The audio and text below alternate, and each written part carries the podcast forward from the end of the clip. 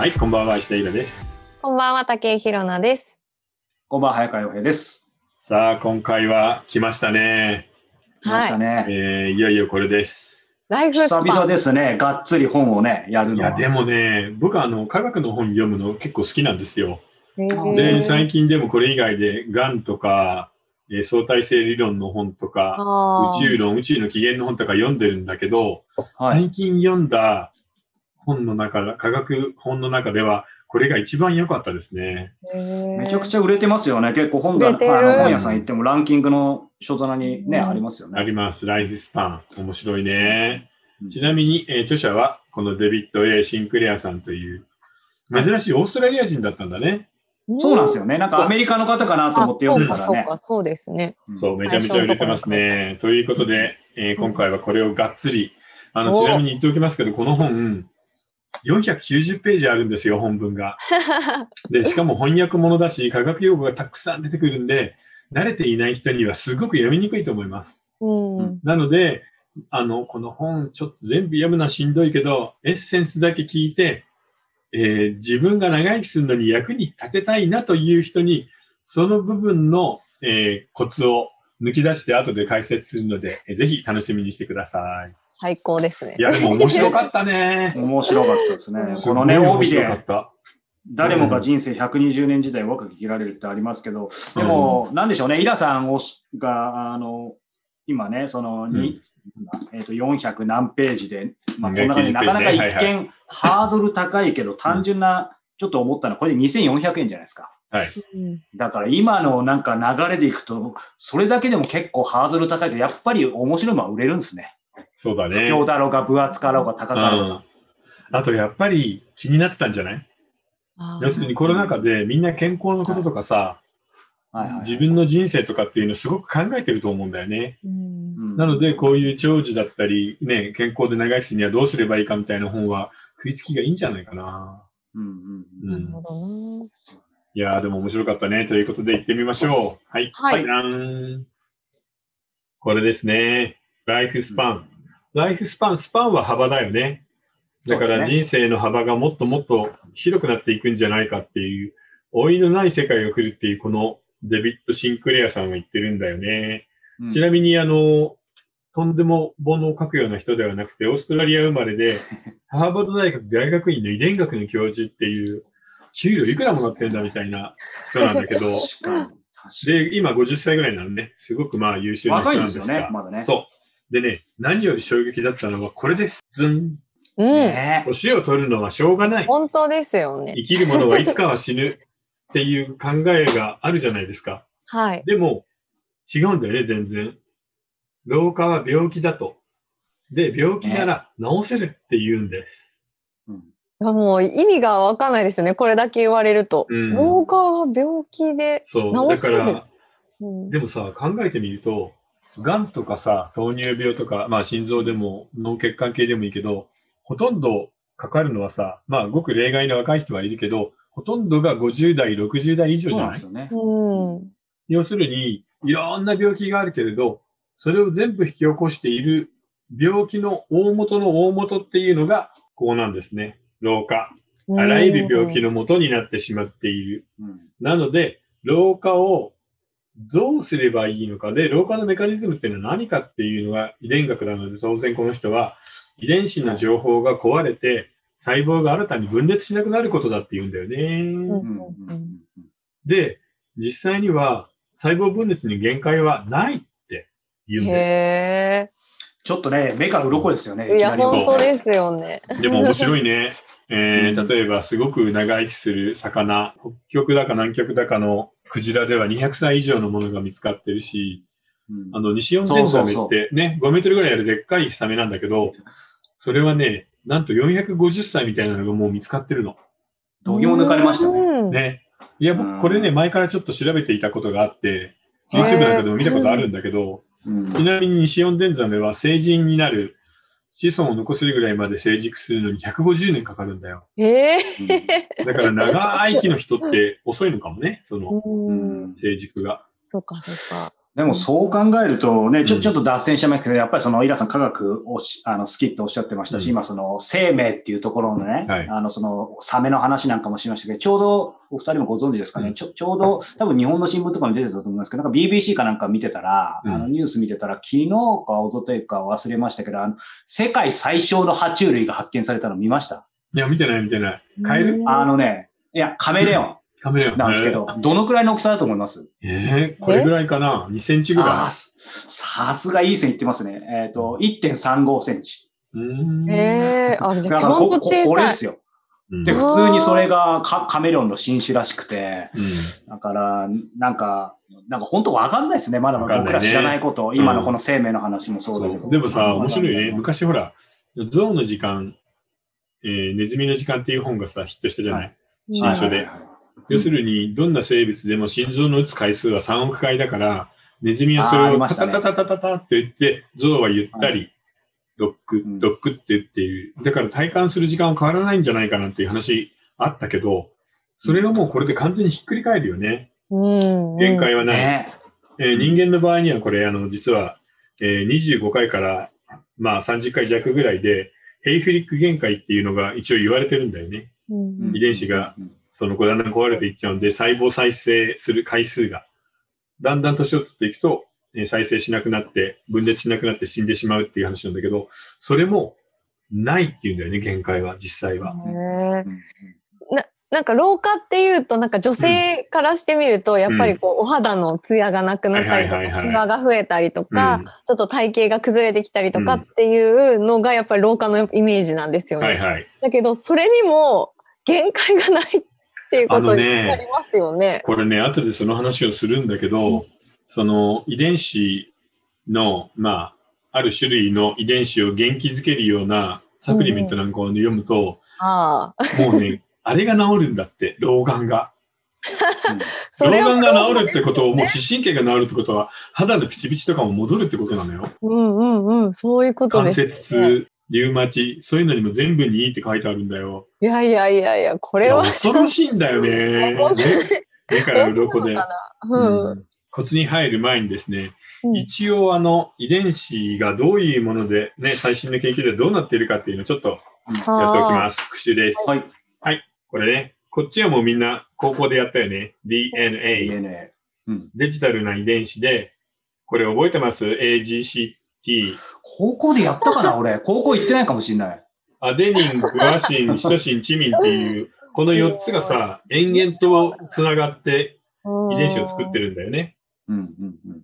で、これに関してはデジタルデータみたいなものなので、非常に壊れにくくて丈夫。で、コピーするときも簡単なんだって。うんうんうんなので、えー基本的にこれがやっていることはですね、生物の遺伝情報をガチッと保存するハードディスクみたいなもんなんですよ。こっちは。そして、このデジタルの遺伝子と一緒に働いているアナログの遺伝子があって、そちらのことを今エピゲノムって言うんですって。ゲノムって遺伝子のことだよね。それにエピがつく。エピっていうのはあの窃盗語で、何々より上のとか、何より何より中のって意味だから、言ってみれば上位遺伝子みたいな意味なんですよ。ーううんうんんうん、なので DNA の上位遺伝子。まあそれはあの細胞の中のクロマチンっていうところにギューッと集まって入ってるんだけど、何をするかっていうと、こっちの情報が壊れていくよね。うん。それが壊れていくのを修復して直していくんですって。うん、なるほすど。ごい仕組みだよな。ね本当ですね。そう。で、こっちがアナログ、あ、アナログでこっちがデジタルなんだけど、言ってみるとね、遺伝子って、僕たちの細胞の一個一個の中に、もう目に見えないぐらいちっちゃくなってるじゃないですか。うん。その紐をビューって伸ばすと長さ2メートルぐらいになるの。うんうんでも、その紐をこうやってくるくるくるくるってこう巻きついているんで、えー年を取って、その再生しなくなってくるとね、この遺伝子がほどけてバラバラに散らばったり、あの、うん。飛び出しちゃったりしてるの。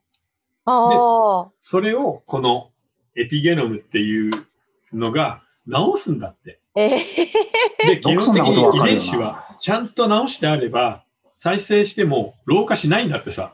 え、じゃあエピゲノムがちゃんと、うんなんていうんでしょう、活性化っていうか、うん動いていれば、人間は老化しないってことになりますよね。老化しないっていうことは十分にあり得るんじゃないか。あるいは、その、急には無理だけれど、うまくやれば、寿命を20%とか30%伸ばすようなことはできるんじゃないか。うん。しかも、遺伝子がボロボロになるからいろんな病気が生まれるわけじゃない？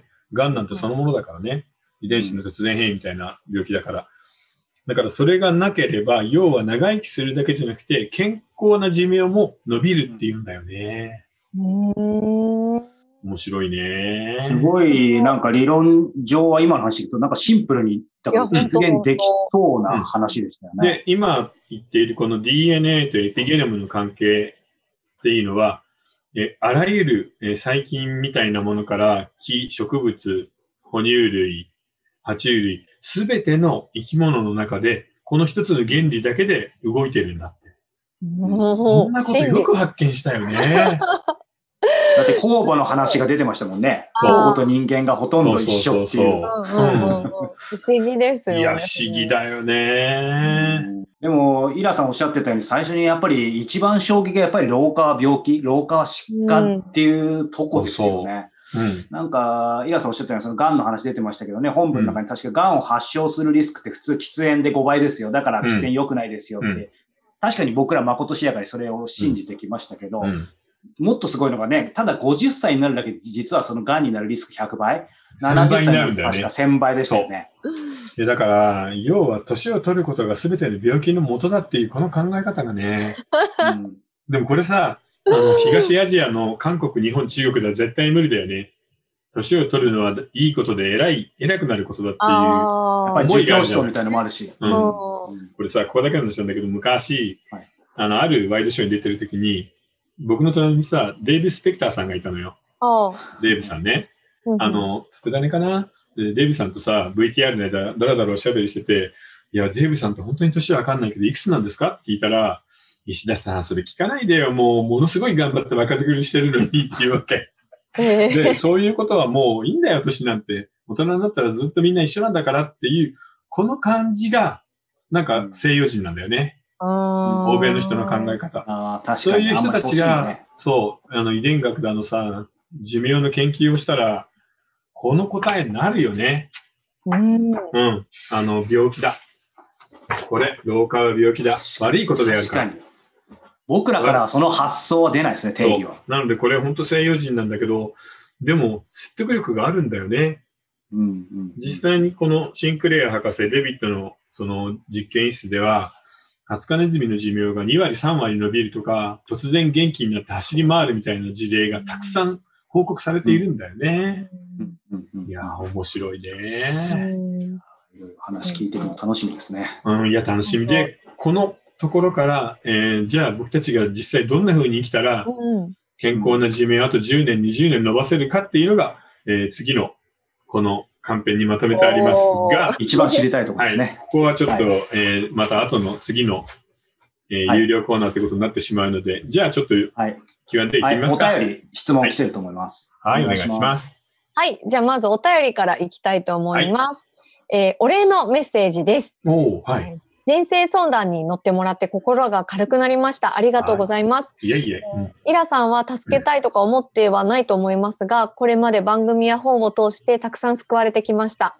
えー獣たちのコロシアムの中で、俺たちの傷を癒すのは俺たち自身の心とそこに降り積もる時間の作用だけなのだというところにすごく共感しました。おおかっこいいけど、そんなこと書いた覚えないな。いや、書いてあった気がする。書い答たんだ。えだった気がします。は い。えー私だけではこんな考えは思いつきません。先代の知恵を受け継ぐことができるので本はすごいです。これからも面白い本を教えていたいただけると嬉しいです。えー聖なる図、上海フリータクシーなど心に染みました。おお素晴らしい。ありがとう。読んでくれたのは嬉しいね。どっちもいい本だったからね。ただ今回のは、ちょっと苦手な人はいるかもしれないね。理系の本が苦手な人はきついかな。うん500ページでこのボリューム。あああいうねこの音ラジだけでもね、楽しんでほしいですね、ライブスターね。ただね、正直言って3分の1ぐらいいらないところがあるんだよね。だからそこをうまく飛ばし読みすれば大丈夫です。あと、あと本当に最後の方もね、別によ、まあ、読まなくていいみたいなところもありますからね。そう、はいもう前半に全ての確信が詰まってるんで、うん頭の250ページぐらい読めばいいんじゃないかな、うんと思います。はい。はい。はい。さあ、質問ありますか？はい。質問、今日のあのライフスパンにちょっと関わるような質問をおーはいはい。しているので、はい、38歳の男性からいただいております。はいえーアラフォーになり健康の心配が増えました。おおわかる。うん。うんこれから年を重ねると健康にますます不安が増えますし、容姿も衰え、体力も落ちると思います。また、親の介護的な問題もいろいろ出てきそうです。暗いね。うん。はい年を取ること、そして死を迎えることとどう向き合えばよいのでしょうか？というご質問です。これうん、答えがないよね。うん。みんなが、あの、年を取ることって初めてじゃない。そうですね、確あかに。の、正解がないんだよね。うーん。で、自分の健康状態とかさ、その家族の健康状態みたいなのも全部関わってくるし、うんなので、僕はなんか基本的に年を取るのは仕方がないっていうだけだと思うんだけど、生きていればいつかは死ぬし、年は取るよな、ぐらいの気持ちでいます。うんで、うん正直あの、未来が実際に良いか悪いかはわからないわけじゃん、今の段階で。でも、未来の良い悪いより、今の自分のことを心配したり悩んだりしていることの方がダメージになるよね。うん要するにこれからどうなるんだろうって思い悩むことがダメージになって自分の健康とかなくなったりするので傷ついたりするから、もう考えないのがいいんじゃない？セラビーですよ。なるようになる。明日は明日の風が吹くでいいと思うんだけどな。もちろんね、そのちゃんと老後の資金なんかはちょっとずつ貯金するっていうのはまあやった上で、あとはもういいんだよ、今日のことだけ考えて生きてればって 思うんだけど。なんか、でも今のお話伺うとね、あの人によるかもしれないですけど、僕も結構心配性の方なんですけど、最近やっぱりイラさんとこの大人じのおかげで、なんか今みたいな考え方が少しずつできるようになってきて、まあ準備はきちんと自分なりにしつつも、なんかその日、その日はあんまり、いや、いろんな大変なことは実は考えればあるんですけど、うんなんか心配なくなってきたんですけど、やっぱりそうするとその心配ない自分がまた、心配ないと思ってる自分がまた心配みたいにちょっとなりつつあるんですけど、それはまあほっとけないんですよね、またね。うん、いいんじゃない？悪い方の予想ってそうそう実現しないからさ。って言い要するにますよね。人間って最悪の方を考えるんで、最悪のことが起きる確率ってすごい少ないじゃない？宝くじが当たれば最高のことじゃない？でも、起きる僕たちが考える最悪のことっていうのは宝くじが当たるぐらい最悪のバージョンをみんな考えているんで、うんうんね、今日の帰り道いきなり強盗に刺し殺されるとかさ、そんなようなこと考えるんで、それはまあ起きないんだよね、普通。なんか、さっきのね、話じゃないですけど、まあ、西洋人にもあるのかもしれないですけど、日本人なんか特にその文字で万一ってよく言いますよね。はいはいその万一がなんか全部みたいに場合によっては思っちゃうときあるけど、万に一つですもんね。そう。うん。だから、万に一つの状態のことは考えてもしょうがないので、考えないっていうのが正解だと思います。年を取って認知症になったらどうしようとか、寝たきりになったらどうしようっていうのを40歳で考えて生きるのはもったいなすぎるよ。それよりは今を楽しんで、まあ全然ピンピンだからさ、40歳なわけ。でも、ちょっと夢は本当にあったね、この本読んで。うん。僕も正直、いや、80代、うちの父親が84ぐらいで亡くなってるのね。なので、まあ80歳ちょいぐらいで、まあ80歳からあとはもうおまけで、そこぐらいまでだな、人生あと20年かそこらかなって思ってたけど、意外とこれ読むとなんか、まだまだいけそうな気になってくるんだよね。うんだから、もちろんいろいろ科学のことを知るのもいいんだけど、ちょっとそういう読むビタミン剤的なところがあります。元気になれる本。うんだから売れてるんだと思うな、これ。そうですね。皆さんのあの考え方として、うん。どのぐらいまでこう人生生きたいなとか、うん。老後はどういうふうに生きたいなとかっていうのってあるんですか？あるんだけど、それここから話し始めるとまた10分かかるので、これさ、本の紹介をした後で、はい。えー後半の有料部分の最後の方で、みんなが100歳まで元気に生きる社会でどう生きるかとかさ、うん自分はどんな風にしたいかっていう話ちょっとしてみない？面白い。ああ気になりますしましょう 100, 100年人生どう生きるかね。うんそう。だって70歳で妊娠できるかもしれないよ。ですよね。うんそういうことなり本読むとそう思いますよね。思いますよね。希望が持てる。うんモテる。話は尽きないですよいやー、楽しい。でもこれはもうすぐ続きを話したいよね。めちゃめちゃ面白かったんだよな。じゃあそこは我慢していただきつつ、はい。えー続きの方はですね、ニコ動、もしくは YouTube のメンバーシップでご覧になりますので、続きは下の URL からご覧ください。さあ、そして番組から、えー、とお知らせが2つか。あります。さあ画面共有です。うんさあ、一つはですね、えーついにですね、えー以前番組でもちょっと言ったかな、えー、オトラジがですね、えーマガジン版になりました。2021年2月号は、お金の世界はどうなるかというタイトルで、えーリリースしました。そして僕ら3人のね、えーイラさんの新作エッセイを皮切りに僕らもエッセイ書いています。えーこれから毎月ね、これをお届けしていきたいと思います。結構ね、文字で読みたいっていう方も多かったので、お届けできればと思っていますが、イラさん一言だけお願いします。いやー、でも意外といろんなこと喋ってたなって思いましたね。でもまあすごいボリュームがあるので、えーちょっとあの、読んでみたいなとか、えー暇つぶしに覗いてみようかという人は、えーいいんじゃないですかね。あるいはこれを見てから、読んでからメンバーシップなんか、ニコ動とかにね、あああ、そうでの。入ってくれるっていうのもいいと思うんで、試しにはいちょっと覗いてみたらどうですか？